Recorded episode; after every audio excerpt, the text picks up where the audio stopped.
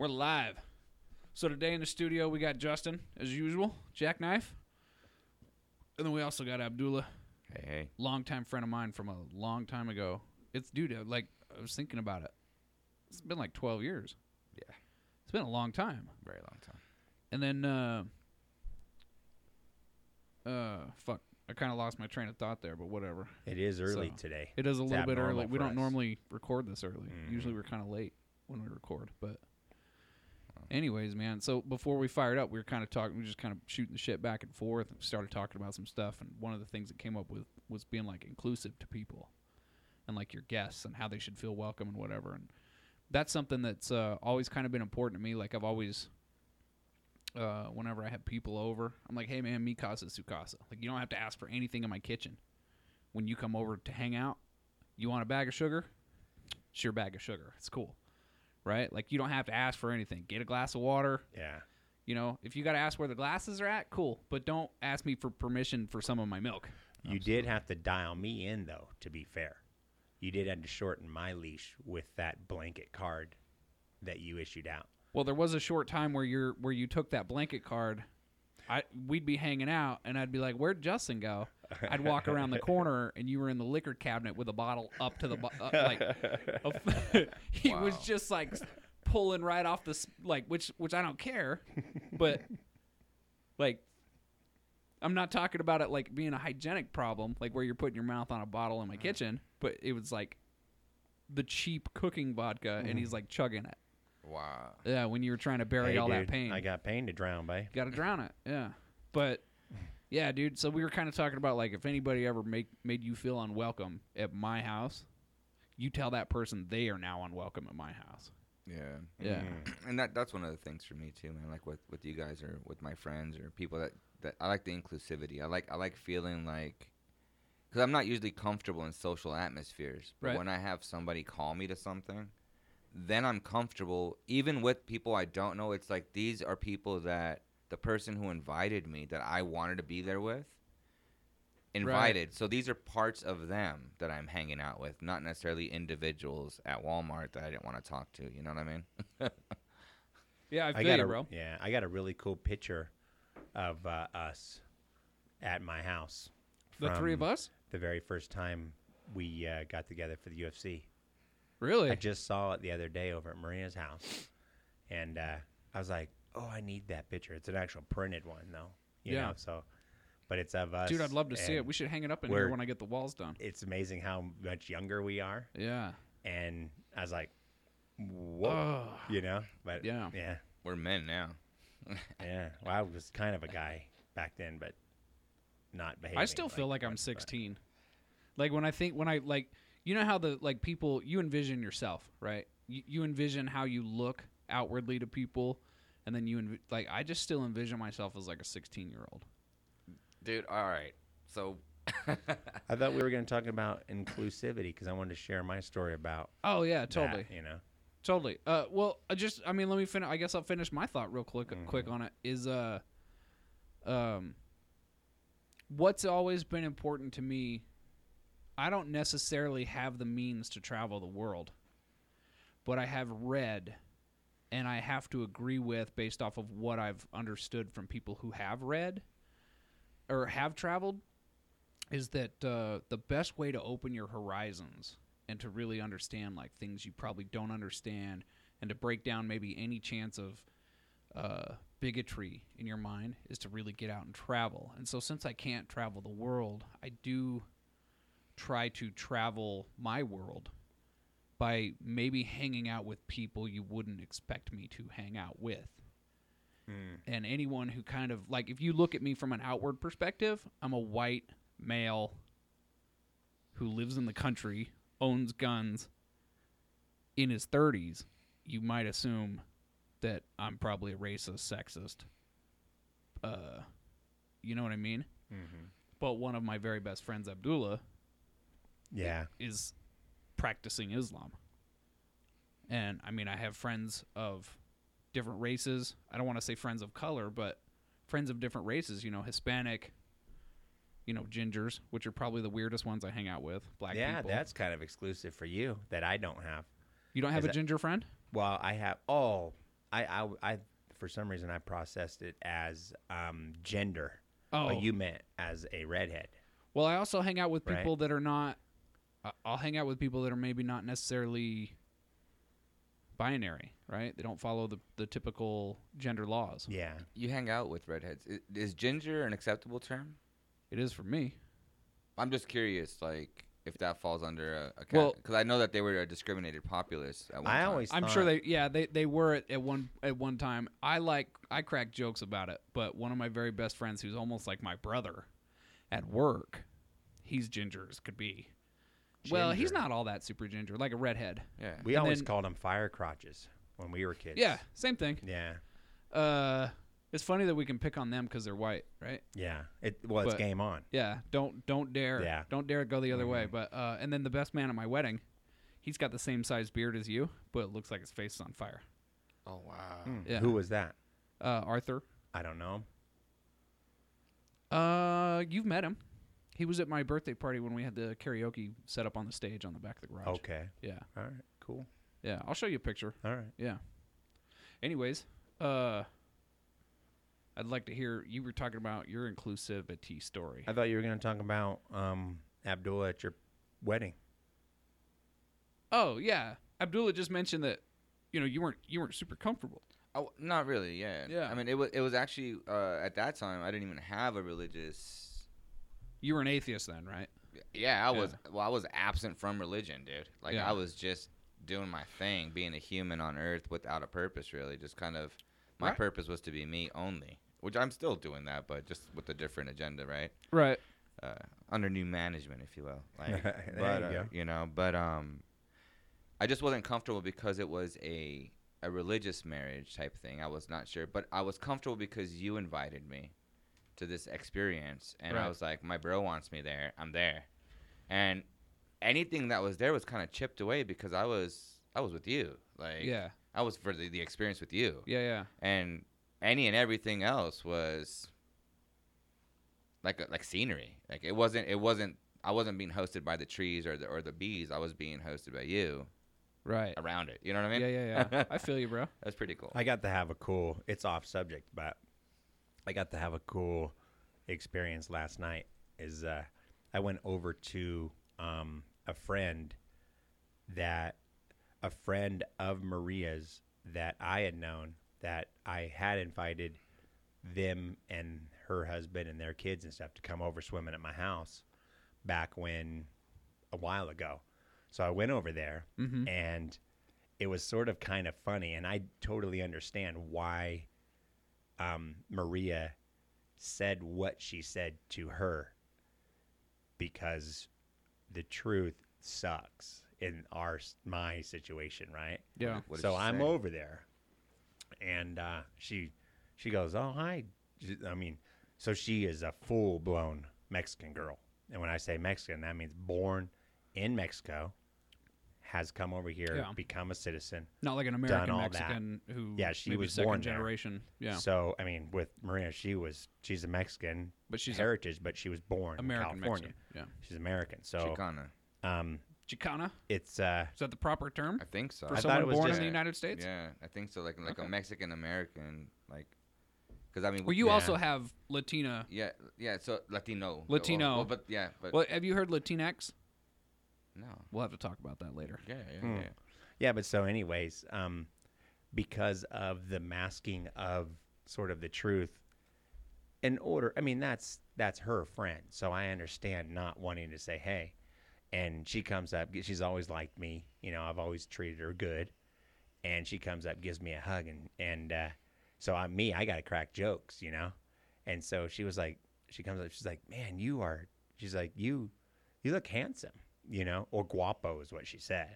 She goes, man, you guapo, because she like is really authentic Mexican, you know, and she's cooking away and doing what they do, which is I love that part of that culture. We don't have that in what I call the white world. Yeah, we don't have that connectivity of the cooking and the connection. That is one thing they have, like the connection to food. But it's an experience, right? How close the cooking and the family are meshed. Yeah. It's something you have to sort of experience that they have. That's awesome. I know exactly what you're talking about. We're sitting there, and I'm just sitting back, not really gloating, but just taking it in because it's coming from an outside perspective. And in front of your ex-wife. Yeah, of course. So that's nice. And I happen to kind of, because you know me, I'm a smart ass. I have to be a smart. I can't help it. So I was like, I said, oh, thanks, you know. And I kind of like look at her and I'm like, I know. Can you believe that? I said, you were aware that she wasn't sexually attracted to me, right? And you said that to your ex-wife's friend in front of your ex-wife? Well, that's the truth. Okay. I have a hard time with not telling the truth. Wow. Yeah. Right? Yeah, so I was like, and then so she looks at me and she goes, really? And Maria goes, I don't want to do this here. And because Maria's never really appreciated my sense of humor. Yeah. And so that was a fun experience. I just looked at her, kind of just like winked at her, not trying to do it, but just sort of like instinct. And she looks at me, like at Maria, and she's like, really? Huh. And then we let it go. But it was nice, great dinner. I went over there as a favor for her husband. Her husband knows me. Mm-hmm. And so I did it. It's awkward now because I even told them last night, I said, this is probably the last time I'll ever see you. So we are divorced now. You're slowly severing ties as it goes. I did this as a favor to come over for her husband. Her husband likes me. Yeah. He's sort of an antisocial person. And you cannot be antisocial around me whether you want to or not. You'll have to leave because I will force you into talking to me. Yeah. So I went over there and I had a great time, but it was a fun experience for me. I got to sort of sit back and sort of inside gloat, if there's such a thing. Like, I get a little enjoyment out of it. It's like a dig. Yeah. You know, it's all my only way of sort of like a little payback. But when it comes from others, it has more credibility. Right. So I liked it. But anyway, it's not funny to bombard and always talk about me, which I'm really good at. But No. It's cool. It's cool to hear. Interesting, dude. Yeah. So anyway, it was fun. It's a fun, great meal. Fun thing. So emotions are real, dude. I really dig that, dude. It's funny you were saying that that aspect though, like reflecting on things and then tapping back to what we're talking about, like, you know, age and feeling like you're 16 or feeling like whatever. Sure, a separate story, kind of, but. We were watching something, and there was this old show I was showing my son with my wife there and stuff. So we're watching this, and I'm getting this this weird thing going on because I was like, you know what, dude? We're watching this show from when I was like 10, and I thought that girl was hot then.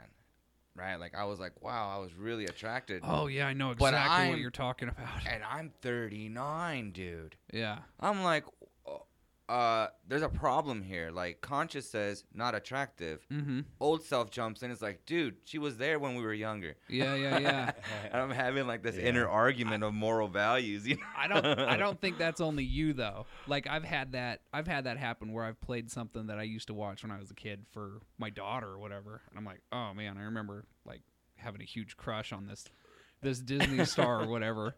When I was the same age as that Disney star, and now that I'm older, I'm like, oh, what's wrong with me? You can't stop doing that. Yeah. Dude. Like one was like it's Larisa Oleynik. Have you seen 10 Things I Hate About You? Yeah. So you don't know who that is? Let's see if I can find a picture of her. Yeah. That's that guy. 10 Things I Hate. Yeah. This is okay. Yeah. So we were talking about Gingers. That's my that was my best man. I remember him. He was actually really cool to me, if I remember right. He is one of the coolest guys on the face planet. He was really cool to me. A tour manager for one super famous band. I'll tell you guys off air. Mm. And like he survived a trip to Iraq when the war was heavy. And his truck got exploded. I don't know what caused his truck to explode. I don't know if it was IED or like it just burned down by accident. But it, like, rescued his friend from the flames. And actually, when me and him met, he thought I was a piece of shit because at the time I was struggling with my back injury from the military, and he had always thought like, hey, if you get hurt in the military, the military takes something. Well, no, like he always thought like if you actually got hurt by the military would take care of you. Mm. And no worries. You're good. Like, if you got hurt in the Army, the Army's going to take care of you. Not necessarily, huh? No, not necessarily. Yeah. Not at all. And so, in fact, I was struggling with this. He thought I was using it as a cop-out to get out of work. So he thought you were milking it, I take it. He thought I was milking it. Yeah. Then he gets hurt. Ooh. Ends up tearing his shoulder, doing something. First off, he shouldn't have been doing it. He was an E6, should not have been loading luggage. Oh, so he was too ranked out, but he didn't care, huh? But he still got in there. Well, I mean, that's how he always was. Like, it didn't really matter. If it had to be done, it was getting done. Mm-hmm. And so he starts throwing this luggage in, tears his rotator cuff or something in his shoulder. I don't want to say for sure if it was rotator cuff. Who knows, huh? Dude, like, within a year of him tearing his rotator cuff on duty, he came to me and was like, listen, I used to really wasn't sure whether or not I liked you because I felt like you were milking it and shit. But now that I'm going through the struggles that I'm going through, I feel so bad for some of the things that I've said or thought about you. That's that whole thing. You don't know what it's like until you walk in another guy's shoes, you know? Yeah. Yeah. Yeah, dude. And with inclusion, dude, I think there's inclusion and then there's inclusive exclusion. And what I mean by that is I feel like there's a lot of times that... What was the name of the girl from 10 Things I Hate About You? Larisa Oleynik, dude. So what about her? You just, like, thought she was attractive? I thought she... Dude, I had, like, a mega crush. She had another show she was on, too, when I was younger. I don't remember what other show it was. But I just thought she was just, like, her... You know, you kind of develop this weird thing when you're a kid, and I think some humans have it, unfortunately, when they're older, but, like, you develop, like, this, like, pseudo-relationship with this person. Like, you see them in things, or you, like, follow them, and you're like, dude, if I met them, I would totally take them out to eat. Like, this is a persona. It's not really who they are. You're watching a TV show, dude. Oh, okay. You know what I mean? Yeah. But they just carry that character, that role well, and so you assume, like, whatever, but, yeah, it was just kind of weird because I was, like, watching it, and I'm, like, I'm hoping my son says she was hot, you know? Then I'm, like, but that's weird because, like, because it was what I thought when I was younger. But I'm older, and I have to imagine she's older now. But then again, I don't know, like, I mean, because I've grown with my wife, you know, from, you know, barely at the end of our teens, early 20s to here we are, you know what I mean? And I don't know. I've progressed with her along that way. What is that? That's yours alarm. Oh. That's my phone. I need to put this Abdullah's on, so alarm. I apologize. Do we need to take a break? Is that a call to prayer? No, dude. It's not. I'll tell you when I got to do that. All right. Whether you, well, you probably didn't know it or not, but you had mentioned call to prayer. Uh-huh. Abdullah, when we were doing the podcast, like sort of since you weren't here to host it, of course, you put me in charge, so it got messed up, which is nice. But so it may never get released. Who knows? But Abdullah... I was on a date with my wife because she was going out of town, so we wanted to spend a little extra time together. Yeah, that's fair. I mean, I understood, but... Yeah. Relationships are like grass, so you got to keep them watered, man. Yeah. That's why my yard's always brown. Sometimes, and then... But if not, you let the roots get deep, and... But that's heavy. Wow, dude. Deep roots. But so Abdullah was going to pray, you know? Yeah. And, you know, obviously me, Christian, and you know, him being Muslim, I was like, I'm not sure if he asked me if I wanted to leave or not, but I didn't. I just wanted to listen. You know, I just sat here, closed my eyes, and listened because, I mean, he is praying to the same I am that I pray to. Mm-hmm. I pray to the same I am that he prays to. Yeah. You know, so... Well, for anyone who doesn't know, the three main monotheist religions that are popular in the world today, Judaism, Christianity, whether it's Christianity, Catholicism, whatever label of Christian you are, Judaism, Christianity, and Islam, it's the same Abrahamic God. Right. I want to throw out Rastafarians too, by the way. I enjoyed it for you, Brady. It was something I enjoyed. I listened, and I don't have no idea what he was saying. Sure, but it was weird. As a moment of reverence can be enjoyed. I'm not sure if he was done or not, but I said something. I'm not even sure what I said, but I said something towards the end. I mean, it was like just one word or something, like yeah, or something like that, or and I caught myself because I didn't want to interrupt him, and I just because. Like, as a Christian, we just sort of sit forward, put our head down. Yeah. Like, sort of, like, where, like, his, like, almost true obedience. Yeah, full. And, you prostrate yourself, and I mean that's great, you know. Yeah. But so I was just pointing out I enjoyed it. So when you brought up that, is that a call to prayer? That popped in my head, and it reminded me of that night. And then I was like, yeah, it was cool. You know, I don't know how long it went, but it was cool. Well, look, I mean, even as an atheist, we had moments of silence for people that had taken their own lives at the suicide banquet I was at last night. I don't know if you'd call it a banquet, but it was a charity event. Yeah. That, hopefully I won my silent auction. I went and put money down on a silent auction for a painting for the studio. How much? $65. But I was painting. It's an oil painting, and it sort of like, I don't know, it looked to me to be like nice. Huh? Well, it looked like it almost looked like a semicolon is what it looked like to me. Like okay. But there was like a rainbow background, and then the semicolon sort of like faded in a way that it almost kind of looked like an Eastern religious symbol. Yeah. Who knows? You may win. Who knows? But I mean, even as an atheist, like, you know, I believe that when I die, I'm gone. That's it, right?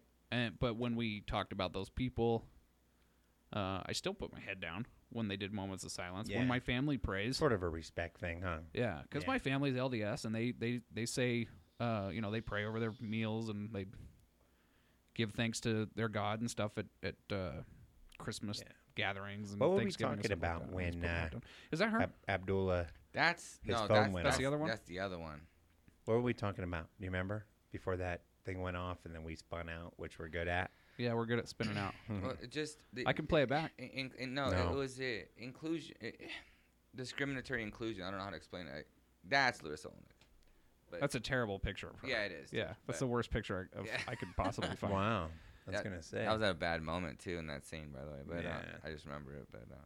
But anyway, there's this experience like people attribute themselves to a group or a practice.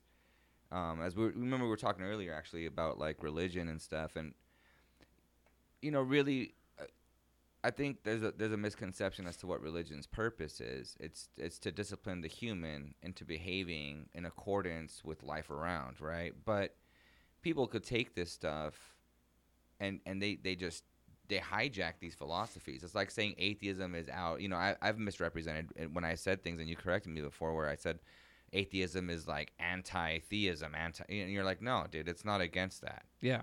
It's it's got a whole different and again, there are people that call themselves anti-theists, just so you know. And we could talk about that. Yeah, but it's just the idea that I think when they come in and they say like, I'm an atheist, and then they come out and bash on things, that's not you. And so I don't attribute that to atheism. I think it's a sect of atheism. It's a group, it's an offshoot. People that want to go out and smash, it's fine.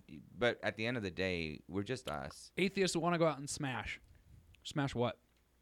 Like philosophies, ideologies, whatever. But again, I'm not saying that's atheism. There are people that attribute themselves to atheism and will go off and smash on religions or whatever, or claim people that believe other than them ignorance. And to me, it's not even just religion though. You can do this with anything. I mean, this is like the basis of isms, right? Like, right.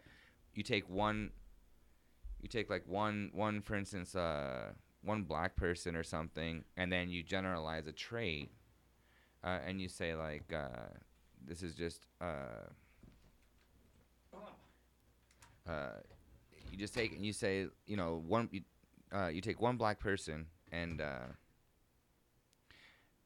to me, it's the basis of any racism. You take one person, you generalize the traits. Now all of them are this. Yeah. And so I think when we look at Islam, it's like, for instance, it's 1.6 billion people in the world, and you have. Even if you took, 0.6, it's still not even half. You know what I mean? Right. And you can't generalize people on hatred and these things, or you can't take one, even if it's the people that are on TV or whatever. I think when we stop taking each other as individuals, that's where the problems come. And that's why I said, like, when I come to a gathering and I'm invited by one person at that time, I don't take the experience as the general experience. I'm with the one person. Yeah, and the experience is with that. If it's not coinciding, it's not it.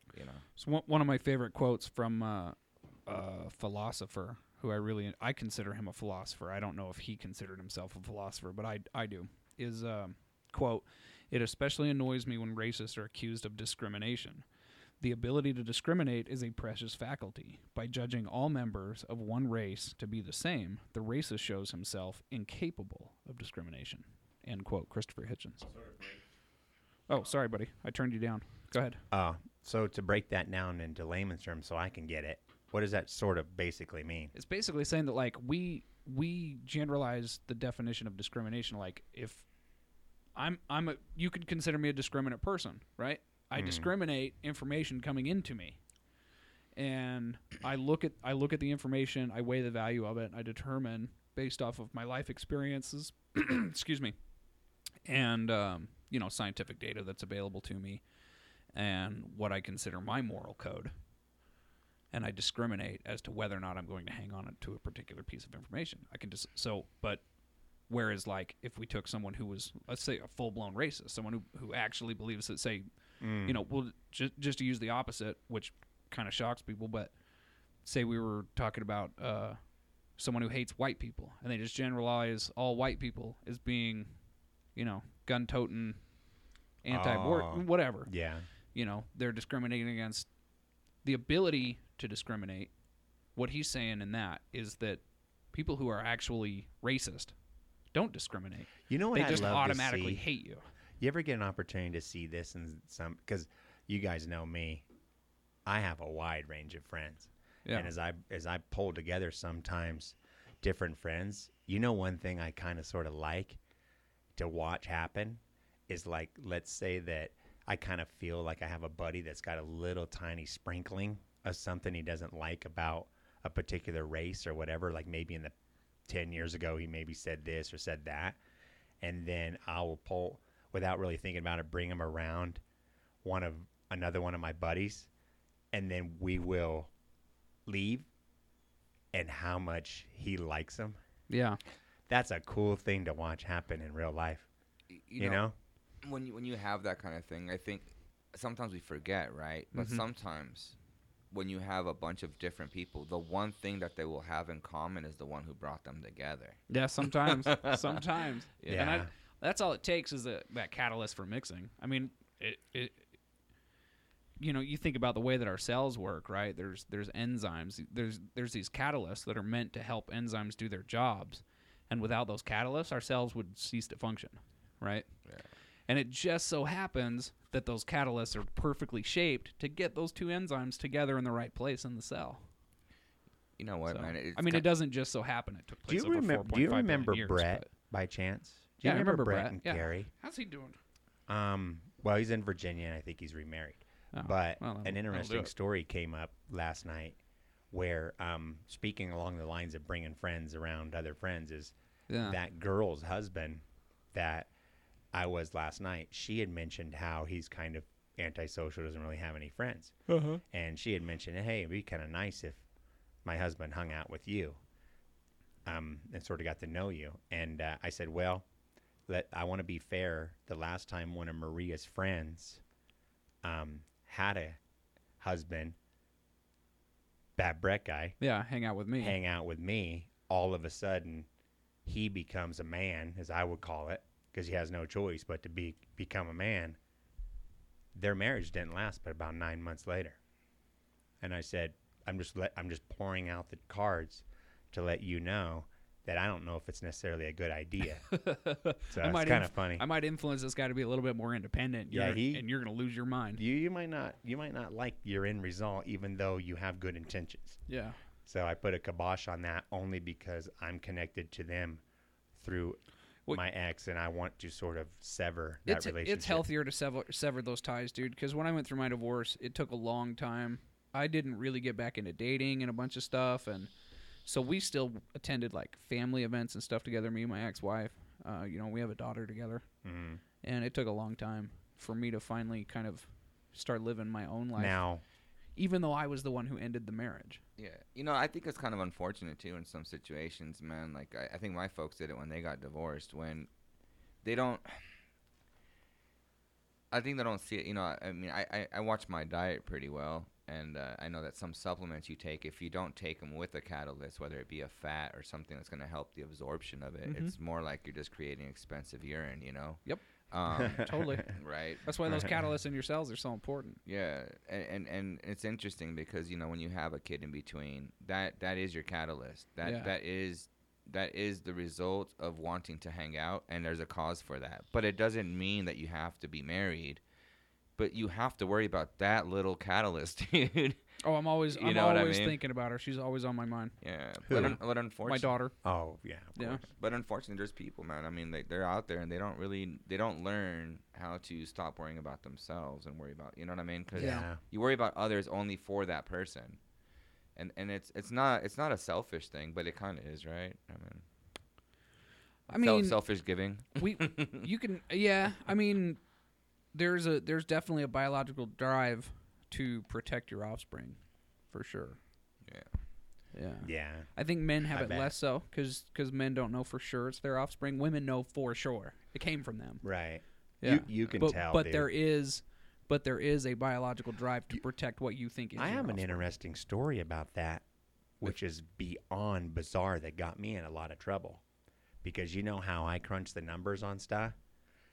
Maria has a sister who nobody in their family ever talked about this, right? So they had like 5 kids or something, and they've been married a long time. And I was just there for a family gathering, and they're like, oh, this is my kid. It didn't take me long. And you know me, dude, like sometimes I kind of wish I could unsay things, you know, and I said, I'm observing the dad's behavior, right? And you said, I don't know for sure. I go, I know for sure.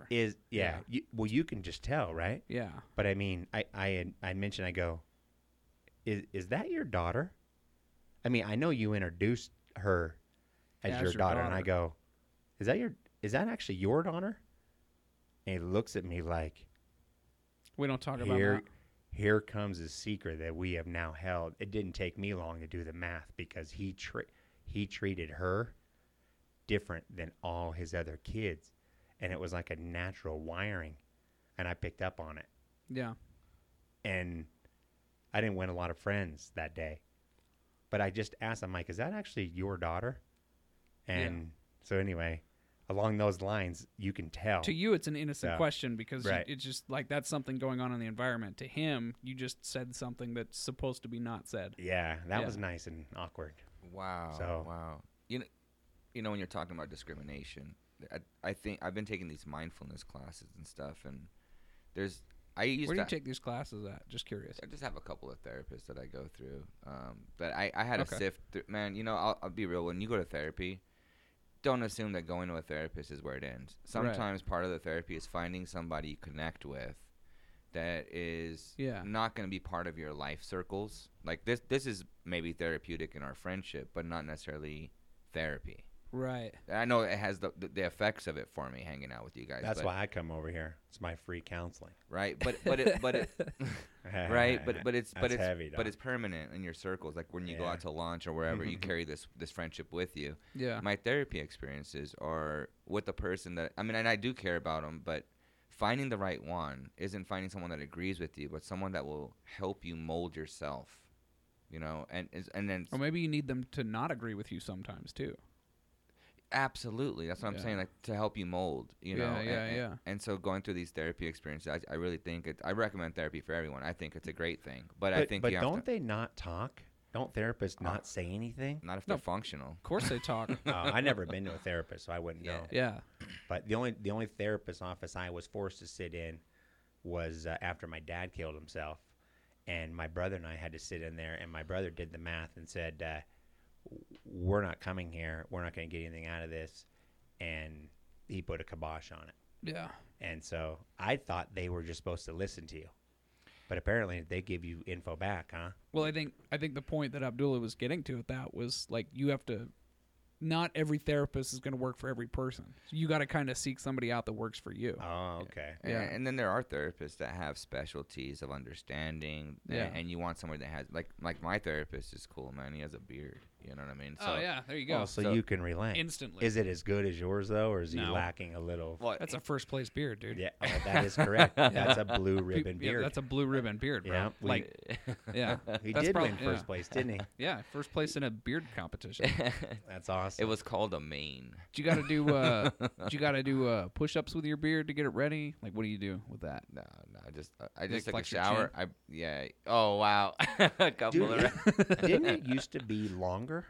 I thought it used to be longer. No, man. It used to be shaped differently. It's cold outside today, and I've noticed when it's cold, it curls up. It still looks great, it's man. It's probably the humidity. I don't know. I couldn't grow a beard like that if you gave me $500 grand for every day it was that long. I probably could, but my wife wouldn't let me. Yeah. I didn't make it. I just wear it. You know. That's awesome. People go, "Wow, man, it's really cool that you did that." I'm like, "Really? I just stopped doing something." And did I actually just quit working? I just I stopped. I quit doing things. I stopped shaving, and it grew. Yeah, like, that's pretty cool, right? That's cool. Yeah, good for him, Mark. I mean, good for Abdullah. Weird flex, right? Yeah. Yeah, that's awesome. So for me, when I look at constructive versus destructive discrimination,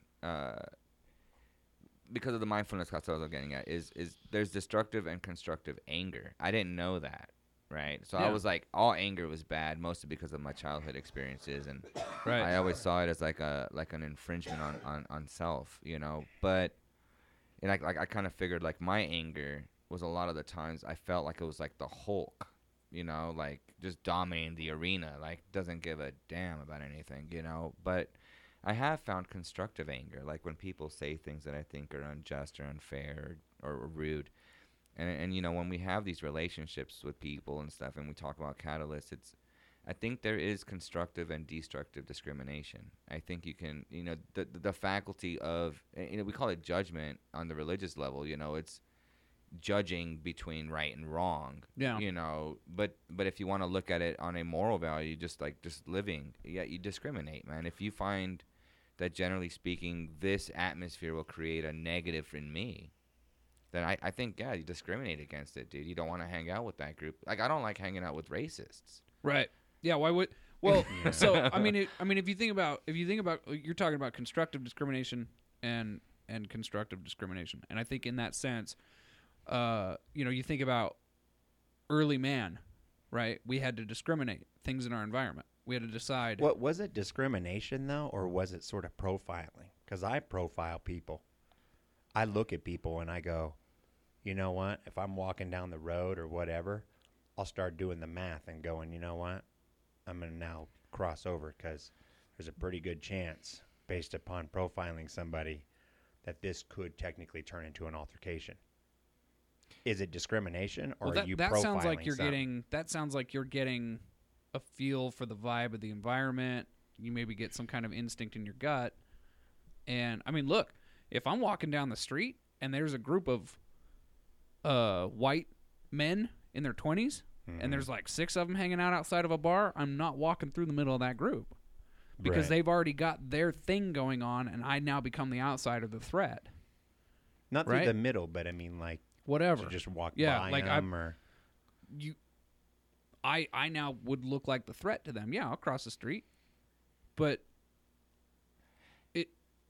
So that's not discrimination, though, right? That's sort of like kind of assessing the situation, sort of profiling the environment. I mean, if you that's like self-defense. That's not so much a discrimination. Yeah, that's a self-preservation thing. Yeah, like if you look at somebody and you're like, I'm not going to be friends with that person because they're black... Yeah, that's the wrong way to profile. Right. That's discrimination. But negative. If you're walking down the street and let's say again, there's a group of white guys, they're kind of ruckus and rowdy outside of a bar, and they've got like a circle thing going on, and they, you know, everybody they're maybe trying to do that like, which one of us is the alpha male? Right. Like you don't want to walk through the middle of that circle because the guy who's trying to be alpha might talk shit or try to instigate something. Yeah, that's you know what I'm saying? Yeah. So, I mean, but like you look at constructive versus destructive discrimination. When early humans were living in the Serengeti, and like you'd hear wind blowing through the grass, and you kind of panic. Like, you start seeing things in the dark. Well, it's a good thing. It's 99% of the time, it's likely just the wind. Not paranoia. But that 1% of the time, it could be a lion, right? And isn't it good that even though, like, that 1% of the time is going to kill you, but that other 99% you getting a little bit worried is good to keep you from being eaten by a lion. Absolutely. Yeah. And when you look at anger and fear, they're almost identical. Almost. Yeah. Like, the way they feel when I've been, like, really scared or I've been really angry. Yeah. That fight or flight mechanism kicks in. Yeah, it's just it just depends on which direction it goes. One is towards what I'm afraid of, and one is away from. So the fear versus anger. You know what I mean? And I think that being mindful, though, like the mindfulness practices is pretty cool because I got to think about why I feel. Like, I'm not an animal. Yeah. Like, I mean, I have animal traits, but I'm not an animal. I'm a human, you know. And so for me, when I think of things, it's like, well, why do I feel this way? You know what I mean? And what can I do about it? Do you ever try to attach those instincts or reactions to, like, where would that have been useful throughout the evolution of man? Not really, dude. I don't really spend a lot of time back then because it's not functional to me now. I do attribute it to, I mean, like, for instance, to me, like, the whole idea of, like, you know, like, I like staying up kind of late. Yeah. Like, it's just a thing I do, and I'm tired throughout the rest of the day. And I like it because it's emotion regulation, too. When I'm tired, I don't have time to be upset with things. It's great as a parent, you know? Tired brings out irritability in me. I get irritable when I start to get tired. My tolerance level for nonsense really goes down. Do you think that if you maybe thought more about why that might have been useful throughout evolution, it might give you more insight to those emotions? I was going to ask you, what did that question mean that you asked him? Which one? The one about, did that help you in the evolution process? What did that question mean? I heard the question. I just didn't process it right. I think you're asking me, like, what is the function? Like, is there an actual function to feeling this way, or is it just some rampant emotion, something you're just feeling, right? Well, I mean, to me, I'm the result, in my opinion, of 13.7 billion years, right? Big Bang, whew, universe is formed, Earth, planet finally existed. Yeah, 4.5 million years ago. I mean, as soon as water was able to exist on the planet, evolution started. Is that when science says that water showed up here was 4.5 million years ago? It's somewhere around 4 billion years ago because the Earth was still pretty damn hot at 4.5 billion years old. But as soon as liquid water could exist on Earth, they think life kind of got started. 4.5 billion. Yeah, and they've been able to replicate in labs how that kind of would have taken place. They're not 100% sure the transition from biological enzymes to replicators and that kind of thing, but leading up to single-cell, multi-cell organisms.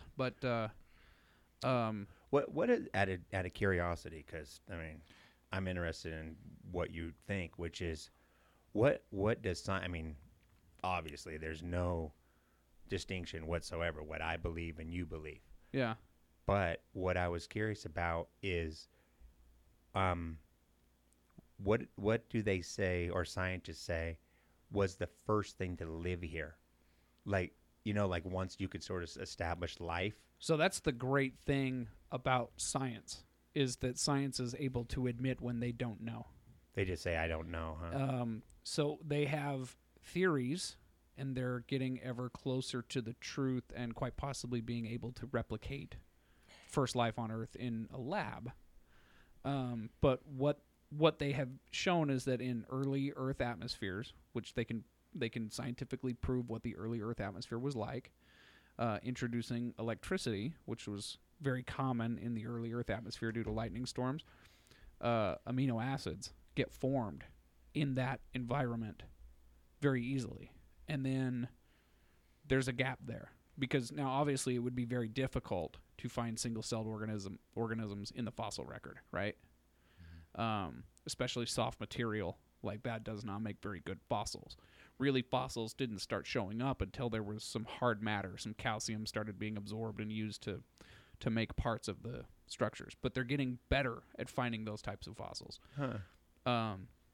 So scientists knows that or believe, and When I say believe, I mean they have a pretty good idea, sort of. Yeah. Huh? So I mean, it's a lot of, we'd have to dig into the definition of a theory and how people tend to use the word theory incorrectly in relation to science.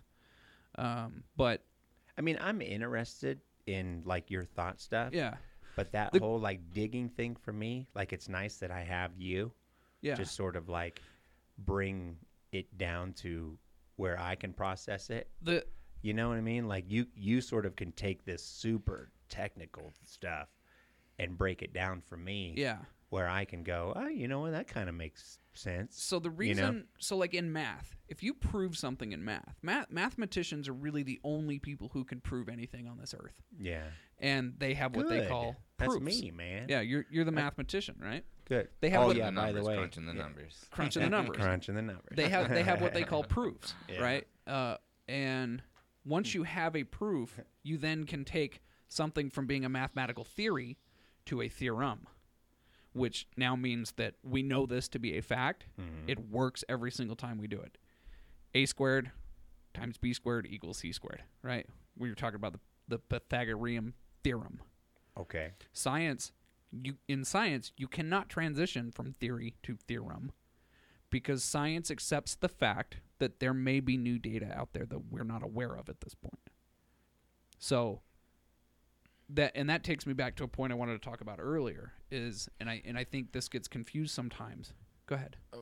When you say that science accepts that there may be evidences that they don't have proof for yet, so you're basically saying all science accepts God, even though they can't prove God yet. Well, look, atheists. not atheist science. No. I'm just going with science. That's heavy. Maybe they do realize there's a God. They just haven't proved he's there yet. They might. That's heavy. Yeah, so they accept that possibility. They accept that there is that possibility. Atheists accept that there is that possibility. Okay. I accept that there is a possibility there could be a God. I also accept the possibility that there are fairies and unicorns and flying teapots in space. Just because we can't see them doesn't mean they don't exist. But I don't call myself an atheist in regards to unicorns because nobody ever asked me, why don't you believe in the invisible unicorns? Yeah. Right? Nobody asked me, why don't you believe in the teapot between Saturn and Jupiter? Right? Or, you know, I might have got planets out of order, but, you know, between Earth and Mars. Right. Right? I don't call myself an a teapotist or an a unicornist. Yeah, yeah. But what I'm saying is that to me, the evidence is not there. If you could provide me with the evidence of it being there, I would definitely believe it. But manuscripts written hundreds of years after the fact something took place, to me, is not evidence. Yeah. Especially manuscripts that contradict themselves. So, I mean, ultimately, in that case, I am open to the idea that more evidence will become available. But to me, and I hear quite often from people that like, oh, well, the evidence will never be good enough for you, because I'll even go so far as to say is like, look, if I myself witnessed what we would call a miracle, right? Like, I'm right here. I mean, I'm talking about, you know, blood leaking from a statue, a personal visage to myself of a deity communicating directly with me. To me, that's not evidence. That's, I would consider myself to be under misapprehension, right? You would doubt yourself. Yeah, I have to. Scientists doubt themselves. I'm not even here, dude. You might not be, but that being said, I'm here. We look at scientific literature. What counts as evidence in scientific literature? And it's, you know, you have the scientific method. You have to follow that specifically. You have to eliminate the variables. You have to experiment and then draw your conclusions, right? So you start with. Basically, scientists start with, this is what I think will happen if whatever. And then they follow that through. That's their hypothesis. Then they follow that through with their experimentation. And their experimentation is not to prove that that will happen. Their experimentation is an attempt to disprove that that will happen. And then when they get to a point where they're like, I can't disprove, it won't happen. They then take that information and it is shared with the rest of the scientific community that's involved in that particular type of research. And they do what's called a peer review. And other people will try to disprove what they proved, and if they can't disprove it, it then becomes published literature, right? That's cool. So science is very good at self-correction. Not that things get done incorrectly in science and that then get released, right? That has happened. We could all probably, in a couple minutes of just thinking about it, we could probably find a couple of different scientific things that we believed to be fact growing up, and we now know is not true. Opioid addiction is one. Right. Yep, mm-hmm. Oh, totally.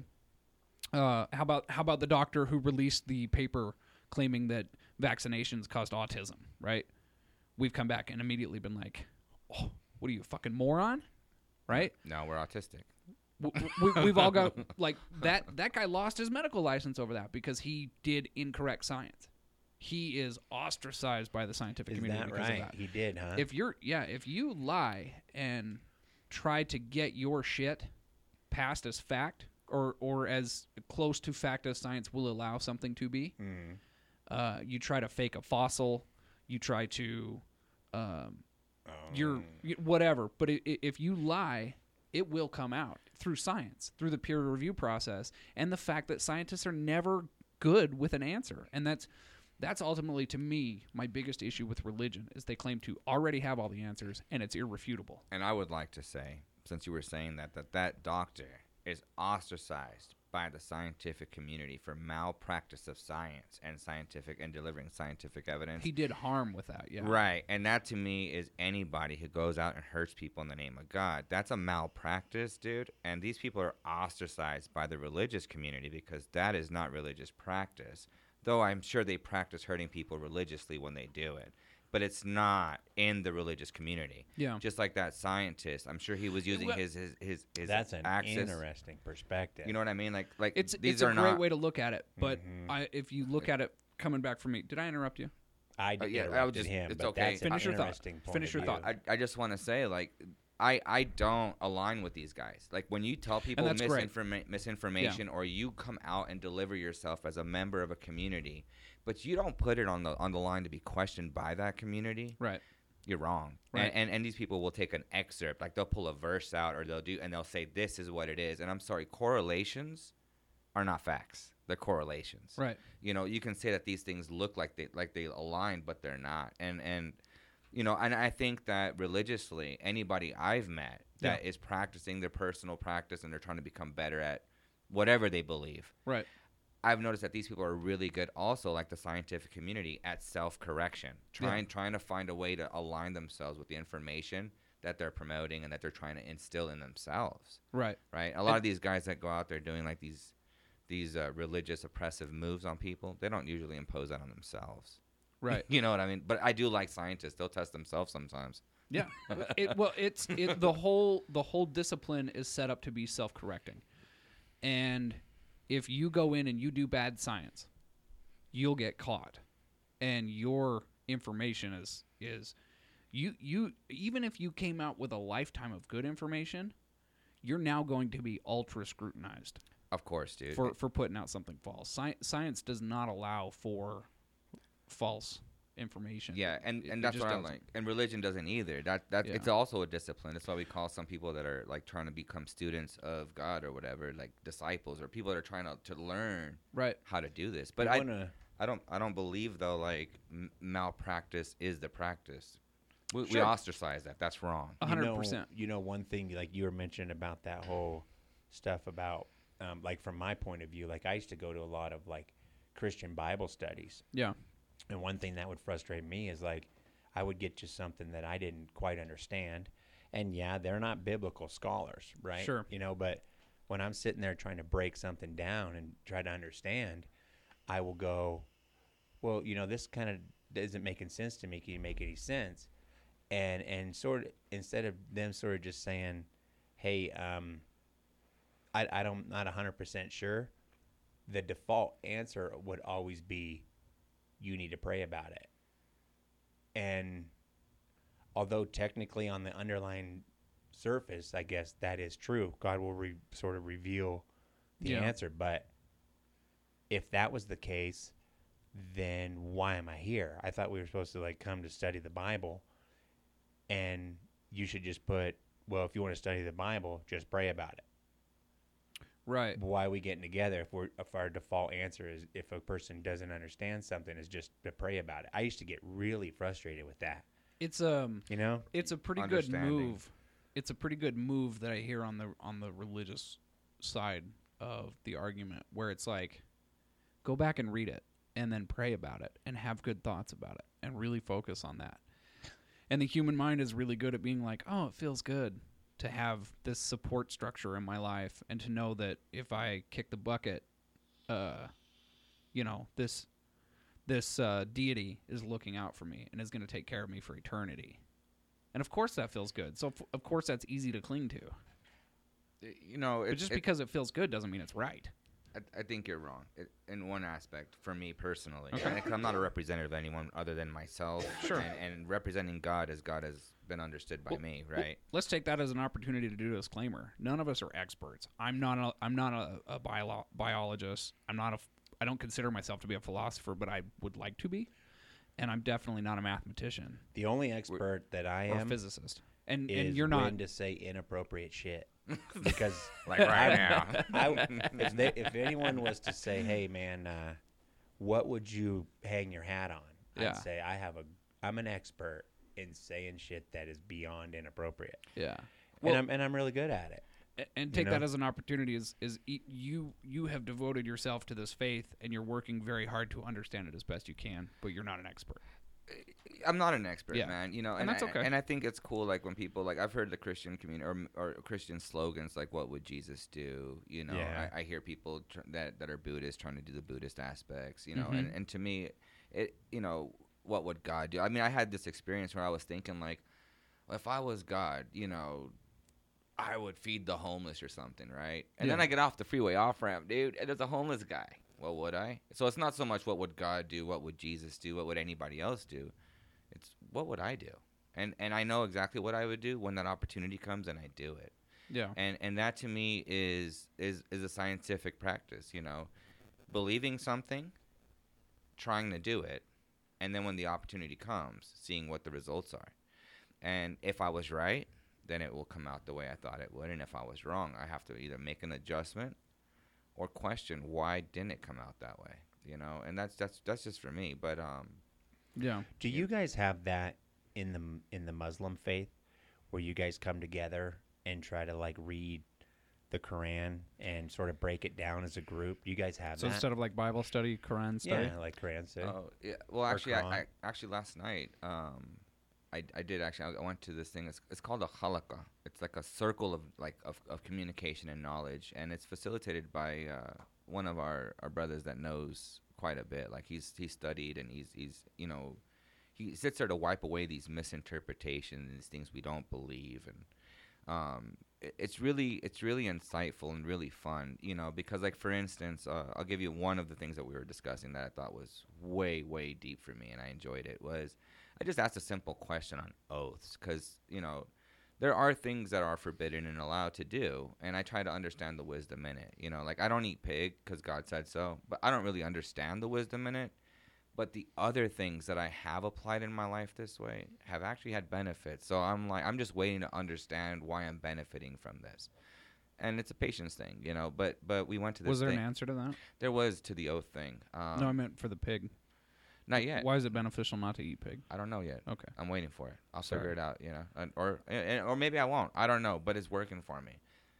I eat pretty good, chicken. You know what, though? Like, I thought of something, along the lines of, like, me bringing up stuff is I used to kind of sort of not really get in trouble, but people would sort of have an ass full of me, which is when I'm sitting in, Bible study or whatever, trying to learn Christian things, I will want them to break it down for me, like help me understand, And the thing that instantly popped in my head was I was over at James's house, and he was working on his Harley, and he was like, "Hey man, come over and give me a hand." I'm like, "Well, I'm no mechanic, right?"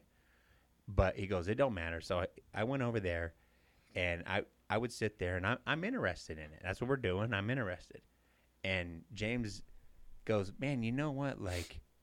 You may not be a mechanic, but you make me a better mechanic because you actually want to learn, and you make me have to learn because of these questions you ask, which are, why are you doing it like this? It doesn't make any sense to me you're doing it like this. Edification, right? You know? If you want to make someone an expert in something, force them to teach about it. We used to do that in the military all the time. Yeah. It's called edification. Yeah. It's learning by teaching.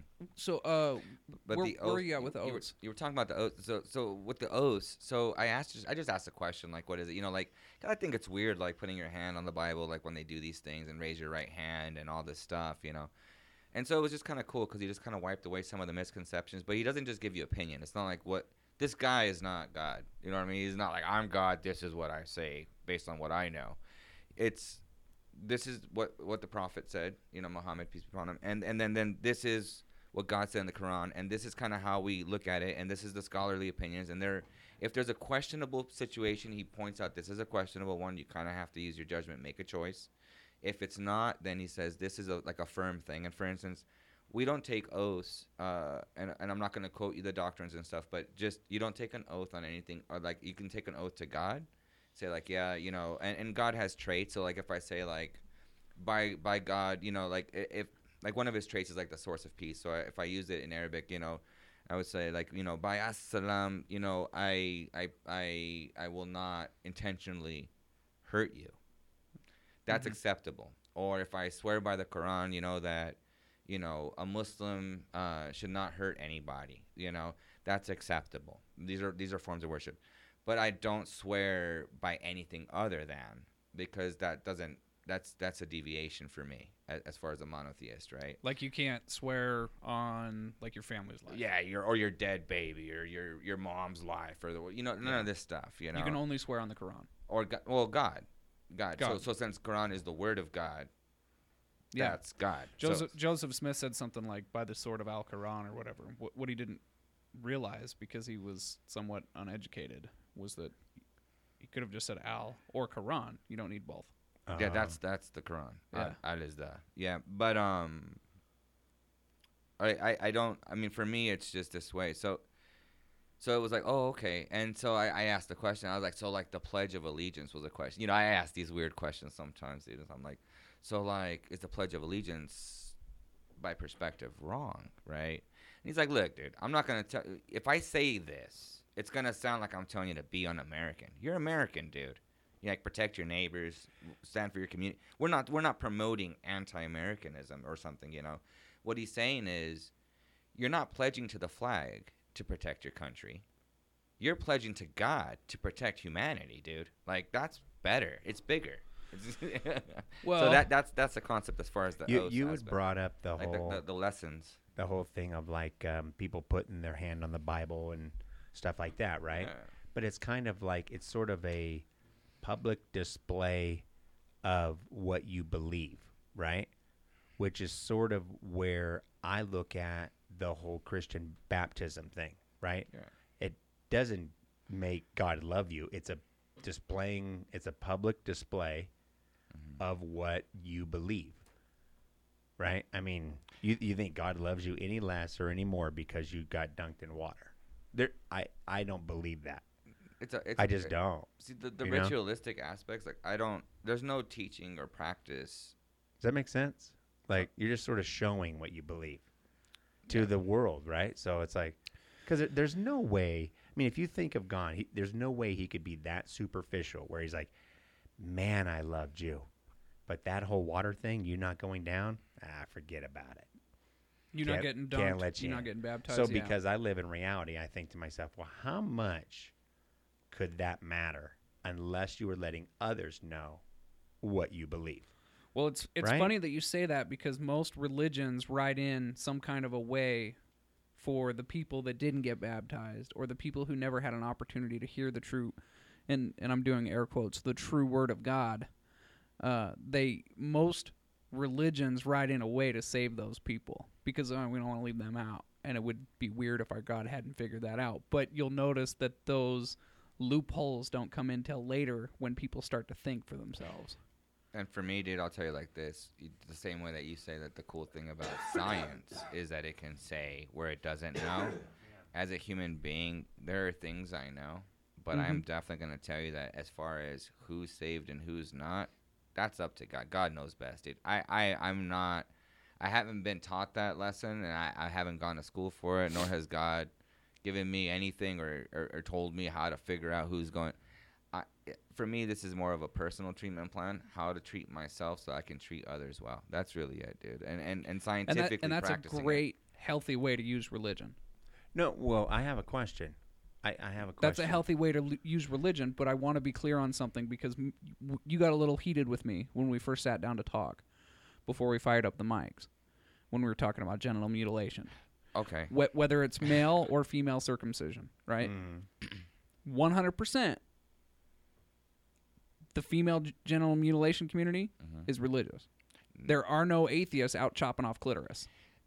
Okay, well, first of all, I wanna say this. I'm not saying anything directly against your specific religion. I want to be clear about that. I know. One time I was. I don't understand what you guys are getting at. What I'm getting at is that good people will do good things.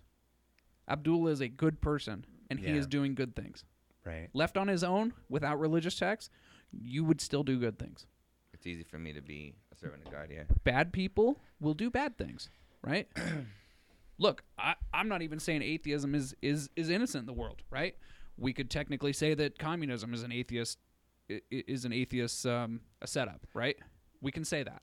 You could technically maybe say that Hitler was an atheist, even though the SS marched with Gott mit uns on their belt buckles, which means God on our side, right? That didn't really tell me what you were talking about, though.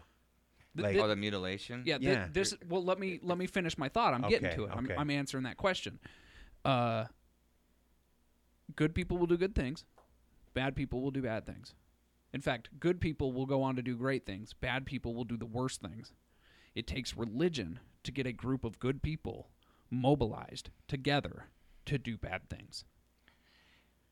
Dude, I like I said, I'm not a scholar in any regard, but for me, I have to find philosophical, because that's just the way my mind works. But philosophically, I have to find a way to grip things, because I'm just kind of a layman when it comes to certain things. And for me, I kind of think of it like this: God talks about heaven and hell, and I don't think that makes anybody go one way or the other unless they're concerned with it. Right? Like, if you want to hurt people and I tell you you're going to go to hell for it, but you still want to hurt people, you're going to do it. It doesn't matter. If you're a good person that doesn't want to hurt people and I tell you that this behavior might send you to hell, you might be more cautious, right? Yeah. It's like a precaution. That's what it really is. And so for me, when I see people that want to go hurt people and they claim it to the practice, I'm thinking, you're not practicing, dude. Like, you're winging it. To you, they're not, but to them, they are. Well, sure. To them, they're far more faithful than you are. Well, absolutely. Yeah. Absolutely. Like, for me to think that's my argument. Yeah, and for me to think that, like, you're, like, if you don't believe in God, you're dumb, that's not right. Because how do I know that you're supposed to? Yeah. I don't know, dude. Like, look, I think Pascal said, I am made so that I cannot believe, and that's kind of where I find myself. Can I go back? I mean, this makes me sound, I guess, sort of kind of dumb. But what were you talking about when you were talking about cutting off? Are you talking about like when they like cut off foreskin or cut? No, these sick people do this to women. It's an imposed thing. It's not a choice. So it's an imposed thing. They force and they remove any aspect of sexual pleasure to prevent sexual deviation or something. What is the purpose? I don't even know the purpose of that junk. It's to prevent pleasure, though, right? Ultimately, it's their goal to control you as much as possible, and one of those aspects of control is through sex.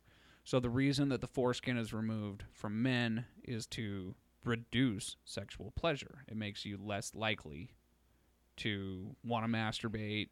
So according to them, I don't think so either. No. Listen, I'm not advocating to chop off people's dick skin. You ask them why they want to cut people's dick skin off. I have no desire to go out and formulate a coalition carve off. But most of the time when this is brought up, it's towards women is the idea. That's the when you hear about this kind of thing, it's not really. I never even knew that went on. Well, circumcision for men is impactful, and there are people, you know, children who die when it happens or get infections, or there were several cases of Jewish Children in New York were contracting herpes through the process because of the way the moil does it. They actually cut the skin, and then the moil sucks the skin and the mouthful of blood off the penis with his mouth and then spits them away. What are you talking about? You have to look into that. But that sounds horrible to me. Yeah, again, sounds rough. Yeah. That's heavy. We'd have to talk to a scholar on why that's so important. But, I mean, the thing that I and Abdullah were just speaking about was... You guys have a tendency to, when you two talk, you do start to talk over my head. Yeah. And I mess you guys up, so I can try to sort of step back and try to sort of learn. Female circumcision is religiously prescribed. That's just... I'm not talking about... When you say that, my friend, like... It really creates a situation. Well, who's prescribing it? It's not atheists. It's people practicing under religion that are prescribing it. If you're afraid of God, you wouldn't hurt people, dude. Because I know that if you hurt one human being, you've hurt all human beings. And if you help one human being, you've helped all human beings. And I respect you for understanding that. Well, I mean, this is what God said. It's not even my opinion, dude. Like let me reword it then. Some people are using religion to prescribe this treatment to women. Why can't we just say the same way? Like, let's just go atheist with it, right? Okay. Did some people hurt people doing what? Explain that. People that do this. Some to people hurt people. What they do is they actually snip the labia, and then they remove as much of the clitoris as they can get to deaden the sexual sensation for women, and in some cases, they use a specific type of twine to sew it shut, leaving just a small aperture for urination and menstruation. It causes crazy infections and illnesses. That's not like a normal standard. Is that just like a certain group that spun out? Well, these are some sick people, dude. Like, I'm sorry. Can we agree? Like we have an atheist, a Christian, and a Muslim. Yeah. Three men, three human beings. Three parts of... Because Christians do stuff like this, man. No, it's not Christians, right? These are people. Right. Whatever their choice is, right? Like somebody that kills human beings because of skin color, they believe that their skin color is superior to that skin color. Is that a representative of that one skin color killing people? No. You know what I mean? Yeah. When men beat their wives, Yeah. Is this... a representative of men and marital practice? I don't think so. You understand? So for me, you know, and it's just ridiculous, dude. You know, but then again, like we were talking about, the misrepresentation of people is when you claim yourself something or you address an issue. You know, again, the 1% of people that want to claim that they belong to a bigger group, it's really like trying to endorse their power, right? Like, if in America, if I claim myself as an American representative, I have more voice here than I would, let's say, if I went to like Pakistan, right? If I went to Pakistan and I'm like, you know, I'm an American, well, I'm one in a community. Like, shut up, dude, you're not from here, right? Right. So when people want to run around hurting people, I think more it's like a facade, dude. Like, it's let me present myself as something, and then I'm gonna, like, you know, because to me, like, the purpose of being good and serving God is to try not to end up in hell by doing hellish things. You know what I mean? This kind of stuff is gross, dude, because I'm sorry, man. Yeah. Loving, that's why I was wondering, is intimacy a gift from God, dude. Like, I'm sorry, man. I don't need to be in people's bedrooms nor dictate that. You know, that's a person. Again, religion is personal. Politics is public. And that's when you take personal stuff and you put it out there as if it can be thrown out there, and I don't think I take the individuals. If I find a general population doing something, I'll avoid that population, you know. But it's again, we were back to that discrimination, that constructive and destructive. Well, I've been told before that, like, and Brady, you might know because you grew up LDS. I've been told because when you are married as LDS, that the priest or something like hangs on to both of your junk as you're getting married? Is that true, or is that just some people spitting out? I don't know specifically because I've never been through the temple, but I do know that there used to be a practice in the temple that did involve some sort of weird, like, frock that you would touch people's body parts under or through. Is that kind of along the lines of, like, what you're talking about with the whole Well, look, once people grew up and started realizing... It just feels weird to me. Once people grew up and started realizing, hey, this is fucking weird, the church suddenly was like, hey, guys, great news. I got a fax from God. He says, we don't got to do that part no more. Right. As the moral zeitgeist of humanity continues to shift, we continue to dull and deaden and remove religious practices that people are like, the fuck are you doing that for? We don't sacrifice animals anymore. The Aztecs would carve somebody's heart open every day to make sure the sun rose the next morning. Wow. Right? Once we realized the sun was going to rise or set, regardless of whether or not we threw a virgin in a volcano or carved their heart out of their chest, we quit fucking throwing virgins in volcanoes and carving their hearts out of their chest. Yeah. Once people realized, hey, creepy old man who built this church just to get extra women in his pocket, right? Stop touching my genitals. Right. You don't need to be doing that. Then all of a sudden they're like, "Hey, bro, got this revelation from Christ. We can knock that off." Yeah, you know. Let me just throw this out there, man.